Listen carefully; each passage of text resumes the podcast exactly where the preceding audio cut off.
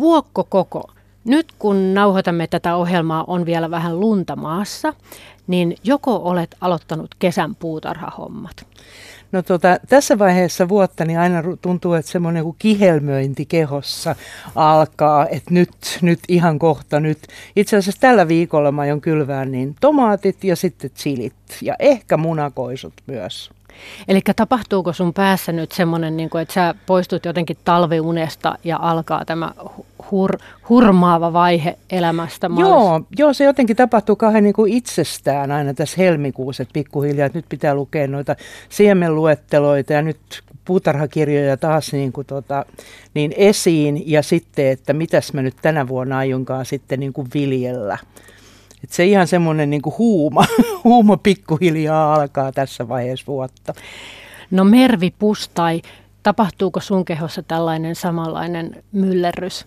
Aivan ehdottomasti tunnistan sen tunteen kihelmöinti, kutitusta, joku sellainen on se oikea ja, ja, ja kaipaamaan ja odottamaan kovasti sitä ensimmäistä kertaa, kun saa sormet laitettua multaa ja tuntuu se kerrassaan huumaava Just, mullan joo. tuoksu.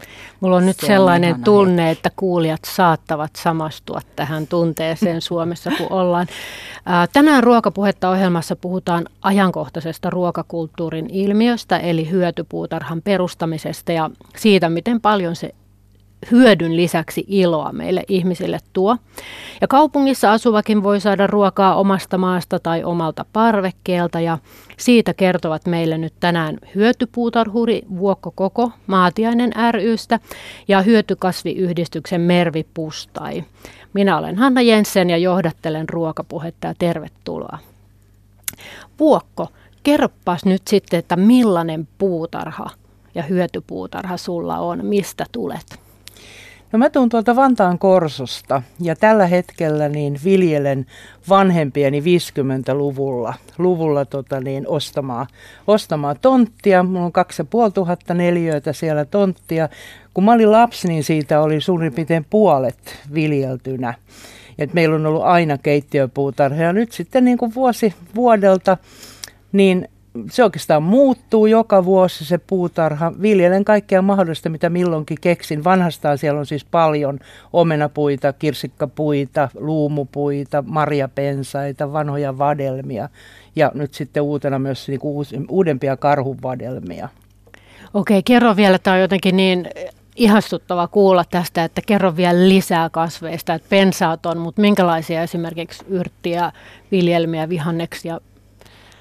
No Mun oikeastaan sanotaan, että viimeiset 15 vuotta mä oon erityisesti tykännyt viljellä erilaisia salkopapuja, ruusupapuja, härkäpapuja. Ja sitten mä oon ihan tomaattihullu, että niitä me ollaan viljelty siellä palstalla niin jo tuota, tuolta 70-luvulta lähtien ja viimeiset sanotaan, että 30 vuotta, eli ihan nuoresta tytöstä asti, niin, niin tota, mä oon sitten harrastanut erityisesti tomaatteja että mulla on niitä välillä niin toista sataa erilaista, erilaista lajiketta ja kantaa kokeilussa pihan, tota, talon edessä, sitten parvekkeella ja sitten kesäkasvihuoneessa.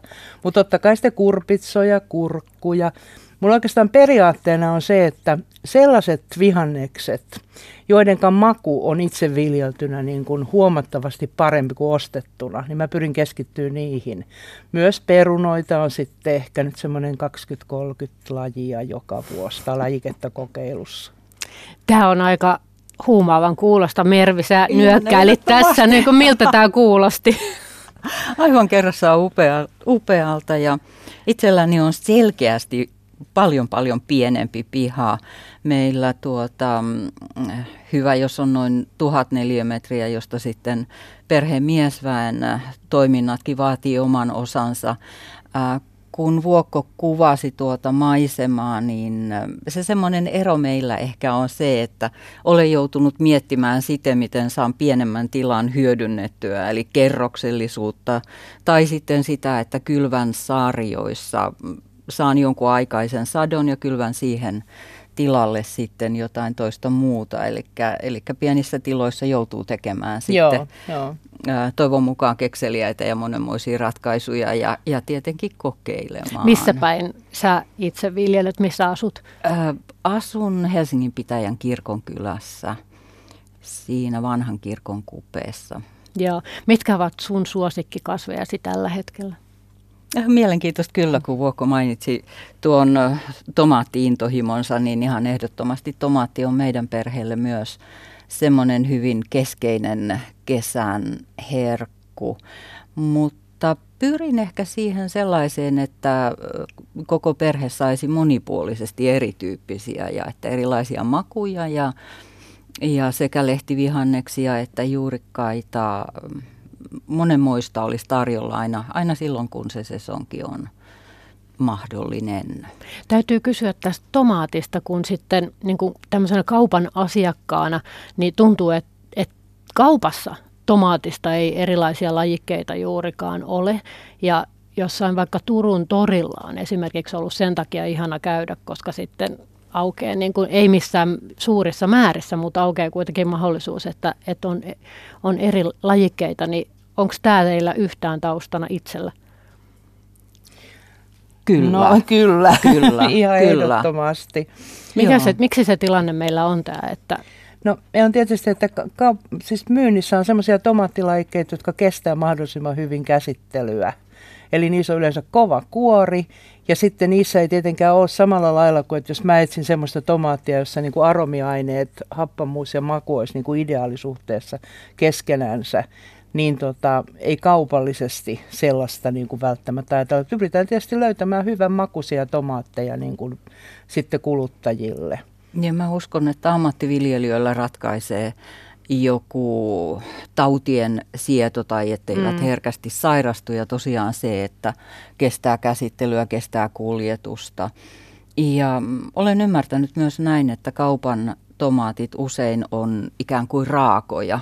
Eli jos jatkokypsentää niitä kotona, niin saa kyllä mm, maukkaampia niin just, tomaatteja. Joo, joo, kyllä, kyllä. Vuokko kertoi tässä, että, että se on niinku tullut tämä hyötypuutarhan rakkaus lapsesta asti, niin mitäs Mervi sulla, mistä sulla on kimmoke syntynyt? Itse asiassa, kun mainitsit Turun torin, niin yhtäkkiä muistin mielikuvan. Varmasti eräs ensimmäisistä muistoistani, mikä liittyy kasveihin, on se, että isoäidin kanssa kävimme Turun torilla ostamassa kaalintaimia. Ja mä muistan vielä sen, miten mä ihmettelin sitä pientä suhteellisen hentoista taimea ja, ja mietin mielessäni, että tuostako tulee sitten semmoinen komea jalkapallon kokoinen tai isompi kaali. Eli kyllä varmasti meillä sekä isoäiti että äiti harrastivat äh, tämmöistä kotitarveviljelyä ja, ja muistan jossain vaiheessa miettineeni, että varmastikaan tätä en kyllä todennäköisesti kitkiessäni jotain porkkanariviä tai vastaavaa, että tällaista en kyllä koskaan itse tule tekemään, mutta eipä mennyt varmaan kuin siihen oman perheen perustamiseen, kun, kun tuota noin täytyy se ensimmäinen oma kasvimaa perustaa. No nyt sä työskentelet hyötykasviyhdistyksessä, niin mitä sä teet siellä työksesi? Oh, hyvin monipuolista on toki, toki meillä tämä. Meillä yhtenä ajatuksena on ylläpitää laadukasta ja monipuolista siemenvalikoimaa ja, ja se päivittäinen työskentely paljolti asiakkaiden neuvomista, ohjaamista. Paljon siemeniä tilataan postimyynnillä ja nykyaikana tietenkin verkkokaupan kautta. Sitten sitten erilaisia kursseja, luentoja. Öm, olen ehkä hieman hurahtanut tähän uuteen kompostointimenetelmään Bokashiin, josta mielellään käy myös kertomassa. Mutta tosiaan sekä siementarjonta että sitten tämmöinen neuvonta, luennot, kurssit, opastukset. No Vuokko, entäs Maatiainen ry, minkä puolesta se puhuu? No itse asiassa hyötykasvihdystyksellä ja maatiaisella ollut ihan samoja perustajajäseniä. 80-luvulla niin kun muutamat sitten näitä hyötykasvihdystässä toimivia, niin haaveilivat siitä, että, että tota, pitäisi saada enemmän suomalaisia siemeniä levitykseen. Ja perustivat sitten maatiaisen sille ajatukselle, että, että, tota, että pyritään niin ylläpitämään sekä suomalaisia niin, niin maatiais tuotantoeläimiä ja sitten tosiaan näitä erilaisia niin maatiaisperennoja ja sitten hyötykasveja. Eli ne on geneettisesti monimuotoisia muotoisia niin, niin kasveja, jotka tota, niin yleensä tuottaa satoa niin kuin hyvinkin huonoissa olosuhteissa. Ja tota, niin, ne on, siis nämä tämmöiset maatiaiskannat on näiden nykyisten erilaisten hybridien ja jalostettujen kantojen niin kuin ikään kuin esi-isiä, mutta me pyritään niitä sitten niin kuin ylläpitämään sen geneettisen monimuotoisuuden vuoksi. Ja sen takia meillä esimerkiksi, meillä on siis samanlaista toimintaa kuin hyötykasviyhdistykselläkin, mutta pienem, pienempi muotoisena. Mutta että niin meillä esimerkiksi kaikki siemenet, joita meillä on myynnissä, niin tulee meidän, meidän tota jäsenistön omista puutarhoista. Ja sitten jonkin verran ostetaan sitten luomusiementä tuolta tota niin, Eestin puolelta. No jos nyt mennään sitten tähän hyötypuutarhan termiin ja ajatukseen, niin, niin minkä kaiken te laskette hyötypuutarhaksi? Olen itse nähnyt erittelyn esimerkiksi, että olisi keittiö, kasvimaa, yrttimaa ja sitten tämmöinen kiinnostava topeliuksen ajan lääkekasvit. Mutta laajennetaan tai rönsytään, onko muutakin, jos Mervi vaikka aloitat? Oi mun mielestä se on tavallaan ihan niin kuin näkökulma ero, onko se keitti, keittiökasvimaa vai yrttitarha. Monet yrteistä niillä on lääkinnällisiä merkityksiä, eli, eli kyllä mä näkisin sen enemmän niin kuin painotus näkökulmana ja, ja ihan samaan mielikuvaan siitä, että mitä arvostamme, mitä haluamme, mitä etsimme. Todella monilla koristekasveilla on monia hyödyllisiä, joko ruokakäyttöön tai, tai vaikkapa pölyttäjien erilaisten hyönteisten monimuotoisuuden kautta merkitystä siellä. Melkein lempiesimerkkini on sellainen kuin ruusu, joka hyvin konkreettisesti ajatellaan koristekasviksi, mutta oi miten monta hyötynäkökohtaa siinä on Kauniita kimppuja voi koota, juhlapöydä voi koristella terälehdillä, vaikkapa morsius tai hääpöydän. Terälehtiä voi käyttää ruusuveteen, marmelaadin valmistamiseen. Niitä voi kuivata ja käyttää tuoksupusseissa. Ja sitten kiulukoista saa monenmoista herkkua myös aikaiseksi. Ja tätä me pidämme koristekasvina, huolimatta siitä, että mitä ihania erilaisia käyttötapoja. Niin että kyllä näkisin, että se on näkökulmakysymys. Mm. Joo, ja se on myös niin kuin makukysymys.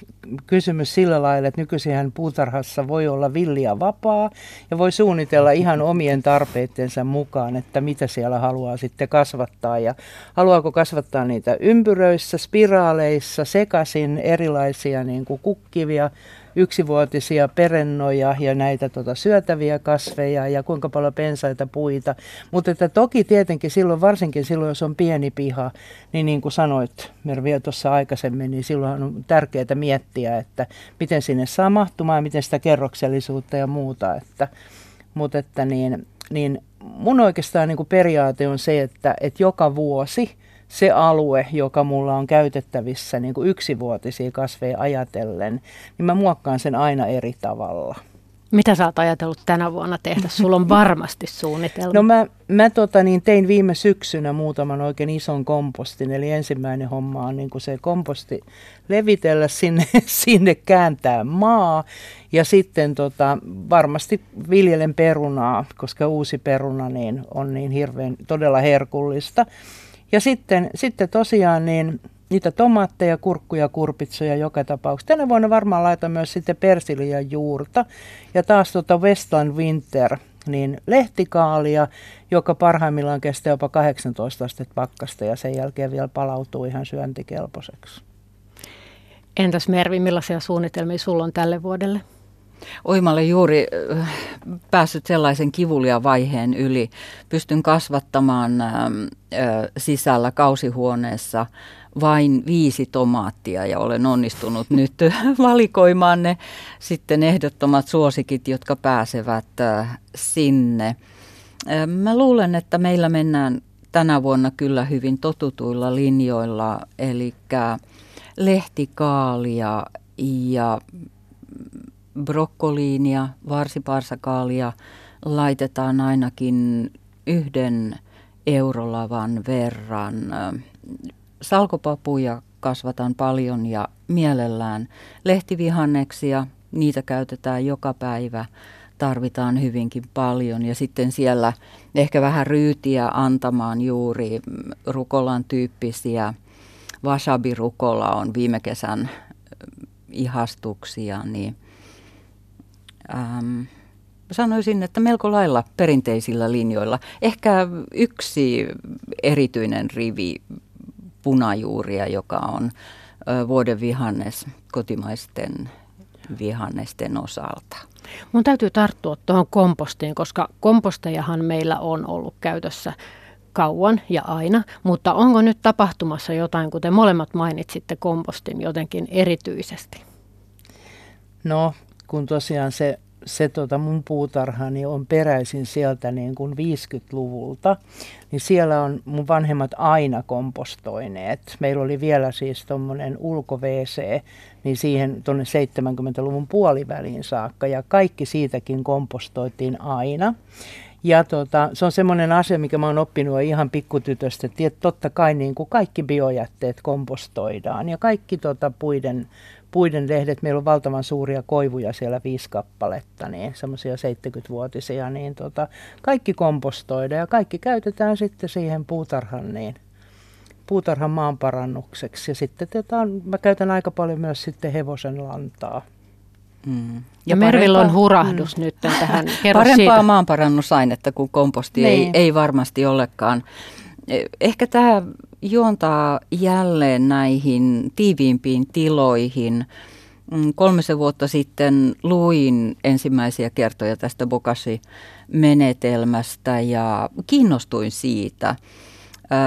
Lähtökohtaisesti siinä ajatus on sellainen, että sen sijaan kun perinteisessä kompostissa tapahtuu osittain mätänemistä ja osittain palamista, niin bokasissa fermentoidaan maitohappobakteerien avulla se keittiöjäte ja sen jälkeen, kun se on hyvin läpikotaisi fermentoitunut, se vaan sekoitetaan köyhän vanhan mullan joukkoon ja lämpimässä kesällä noin 20 asteessa. Pari viikon kuluttua meillä on ihanaa muhevaa multaa.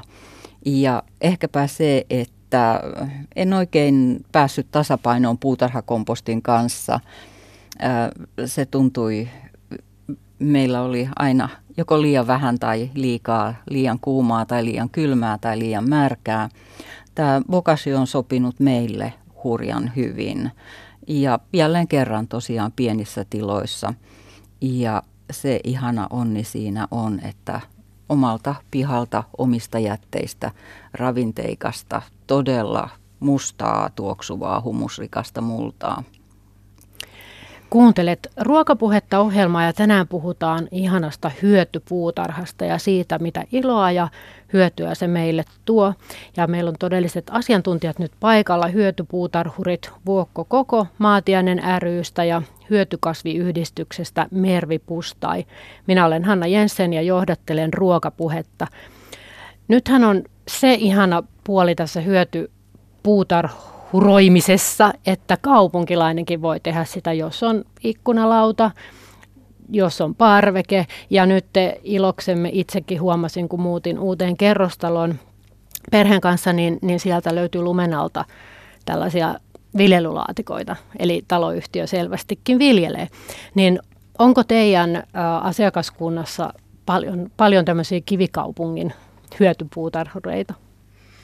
toki varmaan meillä kummallakin niin tota, sekä hyötykasviyhdistyksen maatiaisessa, että, että sehän on ollut kasvava trendi koko tämän 2000-luvun toki ihmiset on niin kuin aikaisemminkin niin kuin parvekkeellaan viljelleet ja ikkunalaudalla. Että nykyisin on myös saatavissa hyvin paljon sellaisia niin lajikkeita, jotka on erityisesti suunniteltu parvekeviljelyyn.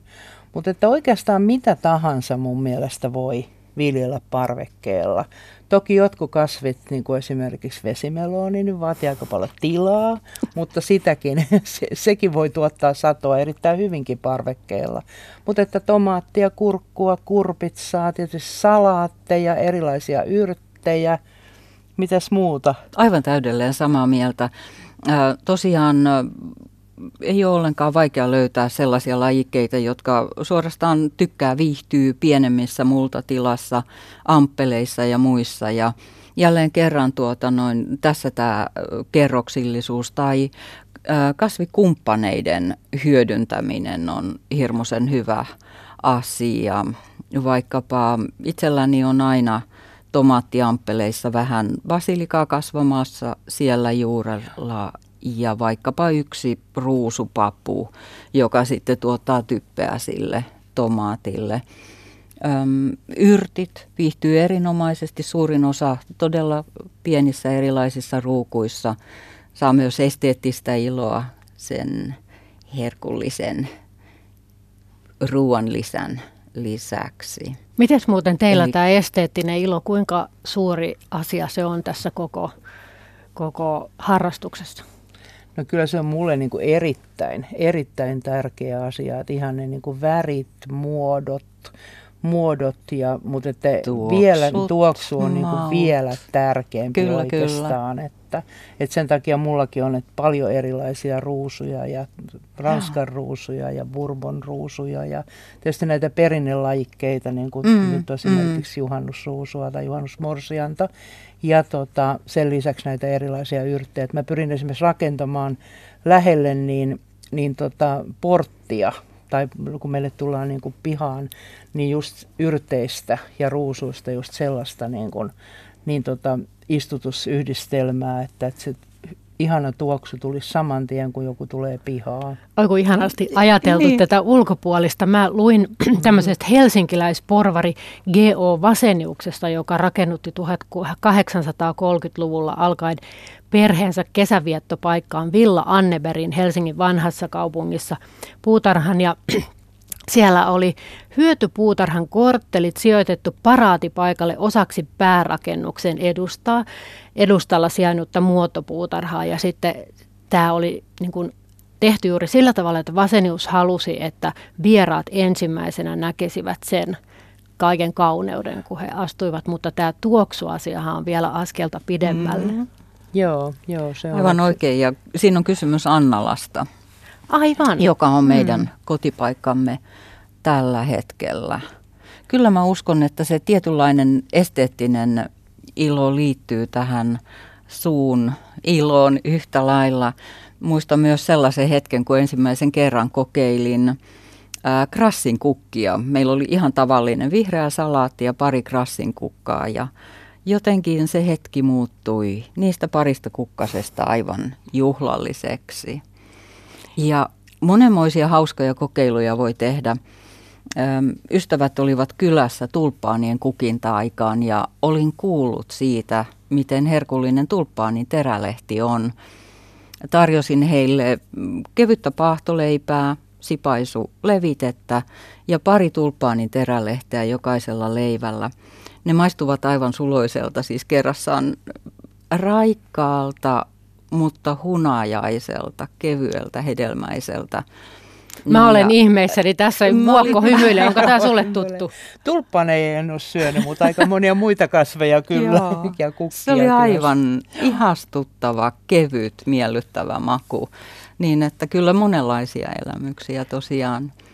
Mutta on ollut kiva seurata myös sitä, kuinka uutisoidaan, että jonkun ruokakaupan katolle rakennetaan yrttimaat. Ja Suomessa nyt ei ehkä välttämättä niin paljon, mutta meilläkin kuitenkin joitakin tämmöisiä yrityksiä. Tai sitten on, on tota, jollain ravintolalla on, on oma mehiläispesänsä ja niin kun laajenee sillä tavalla meidän ympäristöön.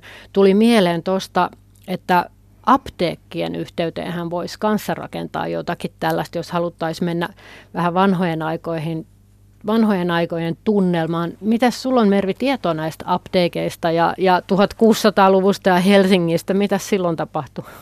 Itse asiassa jokin aika sitten äh, luin teosta Teija Alangon Malva ja Mulperi ja äh, siinä hyvinkin selkeästi käy ilmi apteekkien ja kasvitieteellisten puutarhojen äh, läheinen side 1600-1700-luvulla ja miten tosiaan apteekki pystyttiin perustamaan vain silloin, kun oli paikkakunnalla kasvi- tai läheisyydessä kasvitieteellinen puutarha, josta aivan ilmeisesti saatiin sitten suuri osa niistä silloin lääkeaineina käytetyistä. Kyllä, sepä olisi mainio, jos me myös ensin miettisimme myö kasveja lääkkeinä ja sitten vasta niitä synteettisempiä vaihtoehtoja. Mä törmäsin semmoiseen opinnäytetyöhön, jonka oli tehnyt Teemu Yliselä ja, ja hän kirjoitti, että, että hyöty puutarhoissa on aina vietetty aikaa, laitettu ja syöty ruokaa, tavattu naapureita, jopa nukuttu ja käyty tarpeilla. Että ne ovat kirjaimellisesti olleet asukkaidensa olohuoneita. Niin allekirjoitatteko tämän omalta kohdaltanne? No ilman muuta. Että kyllä mulla on ihan niin kuin ihan siis myös tavoitteena se, että mä pystyn rakentamaan sellaista puutarhaa, että kun ihmiset tulee sinne, niin ne sanoo, että vau, että onpa täällä ihanaa ja, ja, ja että kyllä täällä tulee hyvä olla. Ja voi että kun rentoutuu ja onpa kaunista ja, ja näin, että, että jos nyt ajatellaan sitä, että luonnolla on niin kuin hyvin paljon näitä terveydellisiä myönteisiä vaikutuksia, että kielteiset tunteet vähenee, kun ihminen menee luontoon. Ilo ja rauhan tunne lisääntyy. Ihmisen kyky niin kuin ratkaista vaikeita ongelmia paranee huomattavasti, kun ihminen menee luontoon esimerkiksi 80 minuutiksi. Nämä tunteiden muuttumiset tapahtuu viides minuutissa. Että todella aivoissa on havaittavissa ja ihan fysiologisia isoja muutoksia.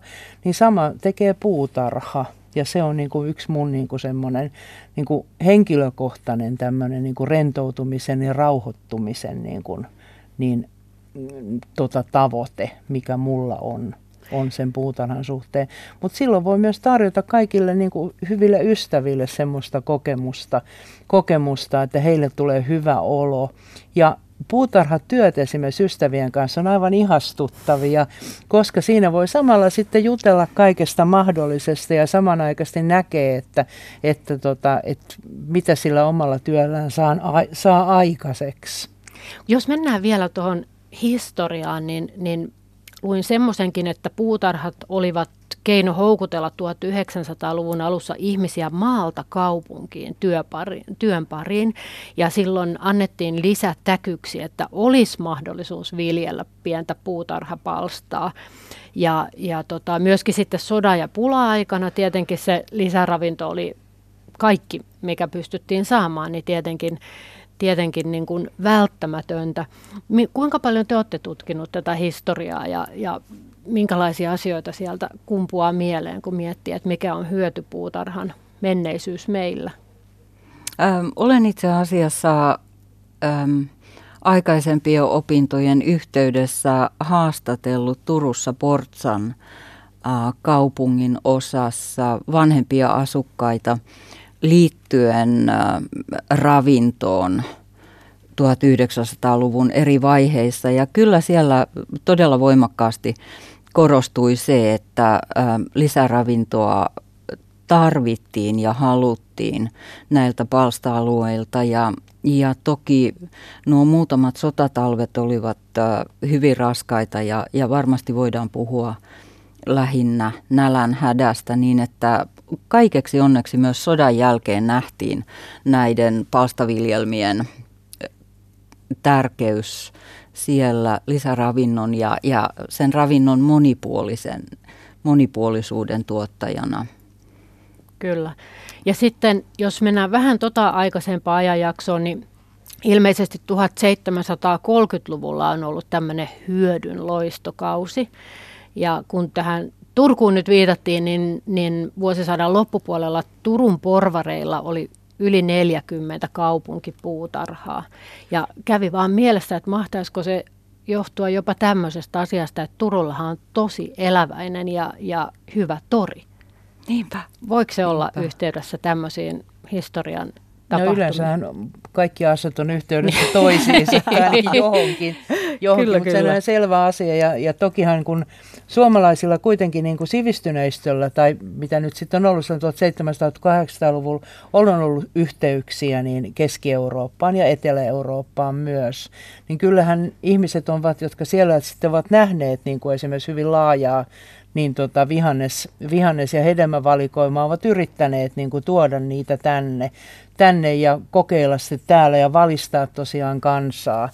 Kuuntelet ruokapuhetta ohjelmaa ja tänään puhutaan hyötypuutarhasta ja keittiöpuutarhasta ja, ja siitä, miten se tehdään ja perustetaan ja mitä iloa se meille tuo. Ja aiheesta ovat meille kertomassa täällä kaksi hyötypuutarhuria, Vuokko Koko Maatiainen rystä ja Hyötykasviyhdistyksen Mervi Pustai. Edetäänpä sitten siihen, että kun meillä on nämä ihanat vanhat kirjat täällä, niin selvittelin, että meillä ensimmäisiä hyötykasveja olisivat olleet ilmeisesti pähkinäpensas ja vadelma, herneet ja härkäpavut ja sitten tilli, selleri ja hullukaali. Mutta entäs nyt? Mitkä on nyt sitten suosituimpia tällä hetkellä vaikka uusien hyötypuutarhurien silmissä ja käsissä, mitä haetaan eniten? Mulla ei ole tilastotietoa. Miten sulla, Mervi? Kyllä, sanoisin, että tuota, tietenkin makuja on monia ja joku haluaa hyvin paljon enemmän salaattipainotteisen. Jos on kovin savinen ja jäykkä maa eikä sitä ole vielä pystynyt muokkaamaan ja keventämään, niin silloin ehkä haluaa porkkanoita ja juureksia välttää. Mutta kyllä mä uskoisin, että se semmoinen suloinen tasapaino on ehkä se kaikkein tyypillisin. Eli pari riviä jotain lempi, perunaa, muutama rivi porkkanoita, ihan sen ihan, ihanan kesäisen porkkanan maun vuoksi, vähän punajuurta. Sipulit on, tarvitsee ravinteikkaa maa, mutta monella tavalla ovat suhteellisen vaivattomia. Kaaleista tuo lehtikaali on pitkään ollut todella todella suosittu ja sitä suosittelen monikäyttöisyyden ja, ja suhteellisen helppouden vuoksi itsekin. Ja sitten kaikki ihanat lehtivihannekset, pinaatit ja erilaiset salaatit, mangoldit, herneet ja pavut, niin siinäpä jo aika monipuolinen keittiötarha. Mennäänpä sitten näihin vaikeisiin. Miksi tilli on niin hirveän vaikea? Mä en ole huomannut, että tilli olisi vaikea. Ainoa, että tietysti niin kuin taimipolte saattaa joissain tapauksissa niin kuin tarttua tilliin, että jos sitä on maassa maassa, mutta tota, mulla on enemmänkin erittäin positiivisia kokemuksia tillistä, että se niin kasvaa, rehottaa erittäin hyvin. Että. Mun tillini ovat nuivia ja pieniä ja, ja tota, niistä on nyhdettävä, jotta Joo. saa peruna päälle jotain. Tämä oli aivan mainio, koska tuota noin, minulla on täydellinen henkilökohtainen ongelma. Minun maassani tilli ei kasva. Just. Ei kerta kaikkiaan. Ja nyt ö, olen itse asiassa vuosikausia sitä pähkinyt ja ihmetellyt. Ö, ja äskettäin tein sellaisen kokeen, että hankin ostomultaa, pussimultaa ja siinäpä tilli kasvaa. Ja nyt noin puoli vuotta sitten suomalaiset aivan johtavat tutkijat julkaisivat kirjan, joka käsittelee näitä sienijuuria, eli maassa luonnostaan olevia mykoritsoja, jotka muodostaa kasvien kanssa symbioosin, hyödyttävät toisiaan. Maurits Westberg on tuon kirjan julkaisija. Rihman kiertämät on sen hauska nimi ja tosiaan siinä hyvin syvällisestikin kerrotaan näistä, mutta kuinka ollakaan syntyi oivallus. Minulta jostain syystä meidän, meidän pläntiltämme puuttuu juuri se sienijuuri, jota tilli tarvitsee. Saanko tulla Vuokko hakemaan sinulta pari kourallista multaa? Tule hakea. Saanko käyttää itse hakea, tätä joo. syyksi nyt, miksi oma tilli ei kasva? Joo. Mitäs muita vaikeita on siis sillä tavalla oikeasti nyt vaikeita, että, että kun tullaan hakemaan äh, siementä, niin toteatte, että tämän kanssa joutuu nyt sitten vähän keskittymään? No ehkä semmoiset niin pitkän esikasvatusajan vaativat. Et esimerkiksi mä itse en viljele latva-artisokkaa, koska mun mielestä se niin kuin työ siinä, että mä kasvattaisin taimet ja sitten mä saan yhden mykerön, niin tota, se on niin kuin liian, liian vaativaa. Mutta että sitten esimerkiksi kun multa kysellään aika paljon niin kuin just tähän tomaativiljelyyn liittyviä asioita, niin kyllä mä niin kuin ihmistä kysyn, että kuinka paljon sä haluat seurustella niiden taimien kanssa ja haluat sä ihan oikeasti hoitaa niitä kuin niin tota, kissan pentua, että viedä niitä sitten tietyssä vaiheessa niin kuin ulos karaistumaan ja muuta, että että, tota, että siinä vaiheessa niin kuin tomaatin suhteen, että se, siihen pitää olla niin kuin oikeasti innostunut ja olla mahdollisuus sitten myös niin kuin todella hoitaa niitä. Tietysti on myös sellaisia tomaatteja, jotka pärjää niin kuin vähäisemmällä hoidolla, niin kuin esimerkiksi nuo amppelitomaatit tai sitten niin kuin matalat, matalat mm. niin lajikkeet. Mutta että sitten munakoiso on myös semmoinen, että jota mä esimerkiksi itse joka vuosi kyllä niin kuin kylvän. Ja sitten jossain vaiheessa mietin, että, että viitsinkö vielä, jos niin kuin sattumalta niin kuin kirvapopulaatio niin kuin innostuu siitä oikein erinom, niin kuin todella paljon. Mutta että et lähinnähän se on esikasvatuksen suhteen tietysti se, että haluuko kasvattaa itse vai ostaako taimia, koska nykyisin on aivan loistavia taimia niin kuin saatavilla, että välttämättä esikasvatusta ei tarvitse itse harrastaa, ellei sitten tosiaan halua jotain erityistä mm. lajiketta tai kasvia. Juuri näin. Ehkä kenties mukulaselleri, purjo ovat mm. jättisipuli. Sipuleitakin voi kasvattaa siis siemenestä rosmariini, salvia, mm. laventeli on sellaisia, jotka vaatii pitkän esikasvatuksen ja silloin toki esikasvatuskin onnistuu, jos on hyvät olosuhteet ja, ja jaksaa käydä niitä kastelemassa ja suihkuttelemassa ja hiukan aamuin illoin puhumassa. Ja kenties vielä syvimpien talvikuukausien aikana sitten tarvitaan ihan erillinen kasvivalo. Eikä sitten semmoinen, mikä on, niin kuin mäkin kasvatan esikasvatuksen, niin teen kokonaan sisätiloissa. Eli mulla on niin kuin keittiö ja makuuhuone niin kuin aivan täynnä kasveja, kun tässä nyt vielä niin kuin pari kuukautta eteenpäin menee. Mutta että noin tuollaiset niin esimerkiksi kivano ja siis sellaiset niin kuin köynnöstävät kasvit, niin niiden kasvattaminen kotona sisätiloissa on haastavaa. Tämä on aina, mä mietin, että miten niin kuin tämän ratkaisisi, että että kun ne kuitenkin tarvitsee aika pitkän esikasvatusajan. Mulla on sitten toisinpäin semmoinen niin kuin, äh, helpottava tarina tai, tai toi niin kuin uskoa, toivoa ja, ja tota, voimaa, kun kävin pari vuotta sitten hyötykasviyhdistyksessä tuolla takatöölössä myymälässä ja tota, vähän sillä tuskailin myyjälle, että, että, että onko pakko esikasvattaa ja tehdä se ikkunalautatyö siemenestä, että sitten pitäisi kuljettaa saaristoon. Ja, ja siellä oli, oli valtavan tota, empaattinen ä, asiantuntija paikalla, joka sanoi, että ei se ole nyt niin piirun tarkkaan, ne voi laittaa myös suoraan sinne maahan ja, ja tota, näin mä silloin sitten teinkin ja lopputulos oli aivan loistava. Mä olin helpottunut, että omassa elämässäni se hankala sisäkasvattaminen, niin silloin niin tota, etten tarvinnut tehdä sitä ja nyt mä muistan, että itse asiassa se asiantuntija oli Mervi, sinä.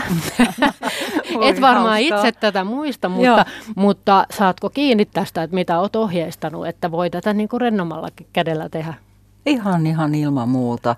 Ja olen varma, kun kerroin noista ensimmäisistä muistoista viljelystä isoäidin kanssa, niin äm, silloin vanhaan aikaan ei varmastikaan asunnoissa esikasvatettu kovinkaan paljon. Isoäiti opetti Turun seudulla, kun oltiin, että kuudes kuudetta voi kylvää ulos.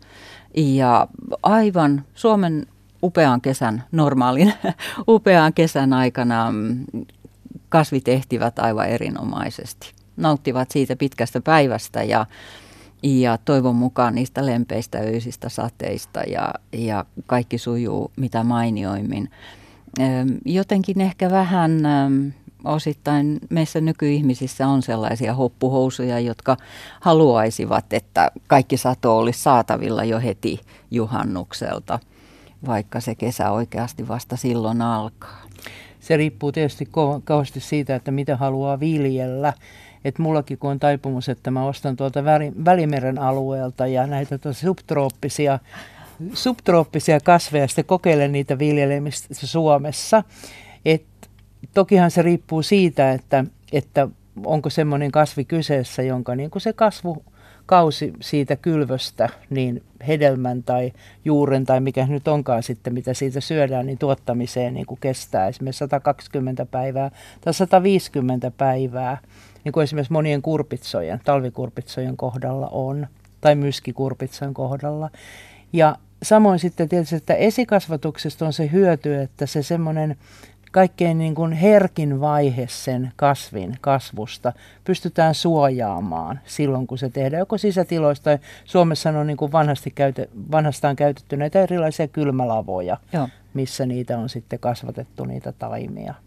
Onko sulla jotain onnistumisen kokemusta jostain Välimeren kasvista, jota olet täällä no, Ehkä mun semmoinen, mistä mä tykkään oikein erityisen paljon, on tämä Espanjala alueen Galician perinnetomaatti Montserrat, joka on semmoinen noin 500-600 grammanen, semmoinen iso, iso mötik joka on erittäin herkullisen makunen, niin se, sen viljeleminen Vantaan korsossa on mulle ehkä semmoinen niin kuin kaikkein ihastuttavin onnistumiskokemus. Nyt kun päästään jo pienen tämmöisen hulluuden rajamaille, niin tota, Yksi puutarhabloggari kirjoitti omakotitalonsa pihasta näin, että meillä puhutaan keittiöpuutarhan vanhasta ja uudesta osasta, kesähuoneen keittiöpuutarhasta sekä seinusta puutarhasta ja johonkin siinä oli autotallikin saatu mahtumaan väliin. Niin tuleeko tässä semmoista pientä hulluutta tässä harrastuksessa ja onko olemassa tämmöisiä yhteisöjä, jos tämä ihana puutarhahulluus jaetaan? Voi voi, minusta mm. se on ko- ko- kovasti järkevää. Kyllähän se, se innostus voi olla erinomaisenkin äh, suurta ja, ja tuota, kerrassaan asia viedä mukaan niin, että mm, jokaisen purkin näkee, näkee istutusastiana ja miettii, että mitä, mikä siihen sopisi parhaiten. Kenties lehtikaali, vaiko se pieni tomaatti tai näin, mutta kyllä mä uskon, että – kaikki hupsuus tähän asiaan liittyen vaan tekee meille ihmisille hyvää. Yhteisöjä. Tietenkin netti on tuonut mukanaan oikeastaan hyvinkin mielenkiintoisen ja hyvän alustan sillä lailla, että eri Suomen osista on mahdollista jakaa niitä kokemuksia ja kertoa omista onnistumisista ja epäonnistumisista joskus kenties jo parikymmentä vuotta sitten oli hyvin äh, toimelias tällainen kuin puutarha.net. Siellä sekä, sekä hyötykasviharrastajat että koristeharrastajat äh, kertoivat hyvinkin seikkaperäisesti ja kivalla tavalla ja valokuvin kokemuksistaan. Ja nyt kyllä yllättäen Facebookissa on todella paljon erilaisia ryhmiä, intohimona tomaatti, kasvihuone, viljelijät, siellä on kurpitsaryhmää. Puhutaanko siellä nyt näistä uusista trendeistä, että onko niin kuin multa versus kateviljely versus hiekkaviljely, mitä kaikkea niitä nyt onkaan? Kyllä, kyllä, kyllä mielestäni. Mm, Aivan oikein. Oletteko te kokeillut näitä eri tekniikoita? Tota, mä ensinnäkin haluaisin sanoa, että puutarhahulluus on todella onnellista hulluutta, niin kuin Aivan. parhaimmillaan. Millaan överiksi se voi kyllä todella mennä. Nyt mä huomaan itselläni se, että mä mennään yliarvioida aina mun fyysistä suorituskykyä ja sitä, että pitäisi sekä muitakin asioita te- tehdä ja hoitaa kuin sitä puutarhaa. Mutta että tota, mä pidän tota sosiaalista media, mediaa nykyisin aivan erinomaisena välineenä just, että, että puutarha hullut ja varsinkin johonkin tiettyyn niin kuin kasviin hurahtaneet ihmiset niin kuin pystyy keskustelemaan, niin kuin sanoit Mervi, just näistä onnistumiskokemuksista ja vaihtaa tietoja, paljon semmoista mm. siemenvaihtoa sit myös. Ja sitten on keskustelua niin kuin todella just näistä erilaisista erilaisista niin kuin trendeistä. Joku on käynyt jossain perussa ja kertoo, että siellä viljellään tällä lailla ja sitten muutkin haluaa tietää ja sitten kokeillaan. Että tällä lailla myös niin kuin tieto ja osaaminen leviää erittäin hyvin. hyvin. Ja sitten ihmiset pystyy myös vaihtamaan niitä kokemuksia siitä, että minkälaista satoa esimerkiksi tietty kurkku tai tomaatti tai just lehtikaali niin, niin antaa. Ja miten hyvin se sopi juuri tänä kesänä, kun oli erityisen kuuma tai erityisen niin kuin sateista. Et se on todella niin kuin loistavaa. No, Mutta näistä kun sä kysyit, että onko kokeilu erilaisia, niin tota, mä yritän aina joka kesä kokeilla, kokeilla jotain uutta. On se sitten vaikka, että mä ostan jonkun multasekoituksen ja kokeilen sitä.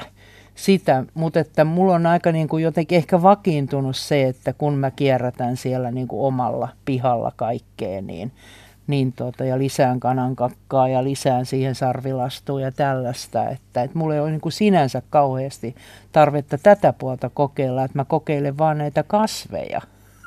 Entäs Mervi?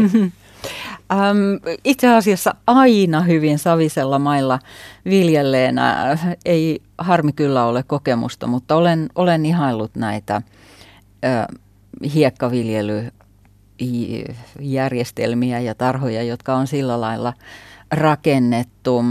Itse viljelen nykyään siten, että maa on kokonaan peitettynä. Se mielestäni kaikin tavoin hyödyttää. Se hyödyttää siellä maan pieneliöstöjä.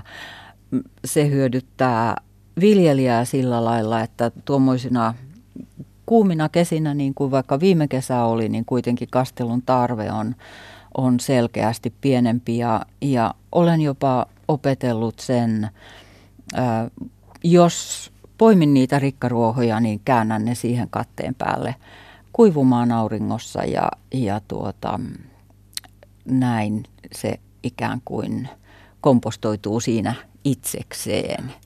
Kertokaa vielä lopuksi, että nyt kun on maaliskuun alkupuoli, niin mitä hyöty puutarhan kohdalla pitäisi ja kannattaisi tehdä juuri nyt? No siis se, mitä minä teen tällä hetkellä, niin se, mitä pitäisi tehdä, olisi ehkä se, että omenapuita voisi nyt leikellä ja muuta tämmöistä ja pensaita voisi siellä leikata, mutta mä en tee sitä. Mä keskityn lähinnä siihen, että mä laitan nyt bataatteja erilaisia, eri lajikkeita niin kuin kasvamaan tekemään versoja, että tänä vuonna taas pataatikokeiluja ja tuota, sitten just näitä tomaattia, paprikaa, chiliä, munakoisoa, niiden kylvämistä. Ja Mervi. Aivan oikein, kyllä. Omenapuita pitää hiukan tarkastella, tarvittaisiko siellä jotain hoitoa. Mä epäilen, että mun herukka ja karviaispensaani ovat niin syvällä lumen alla, että en pääse niitä vielä tutkailemaan. Samat sanat. Uh, chilit ovat jo uineet kylvölautalla ja kahdeksan hyvin pontevaa taimea on sieltä tulossa. Sitten kävi hyvin klassinen tapaus. Löysin taskustani pienestä mytystä siemeniä ja muistelin, että ne ehkä ovat lamopinaattia ja päädyin siihen, koska ne olivat olleet siellä todennäköisesti muutamia vuosia, että täytyy tarkastaa itävätkö ne. No ne itivät kaikki. Eli minulla on parikymmentä lamopinaatin taimea tulossa. Seuraavaksi varmasti viikonloppuna kylvölautalle pääsee ensimmäiset tomaatit. Kiitos kiinnostavasta keskustelusta molemmille. Kiitos. Kiitos oikein paljon myös.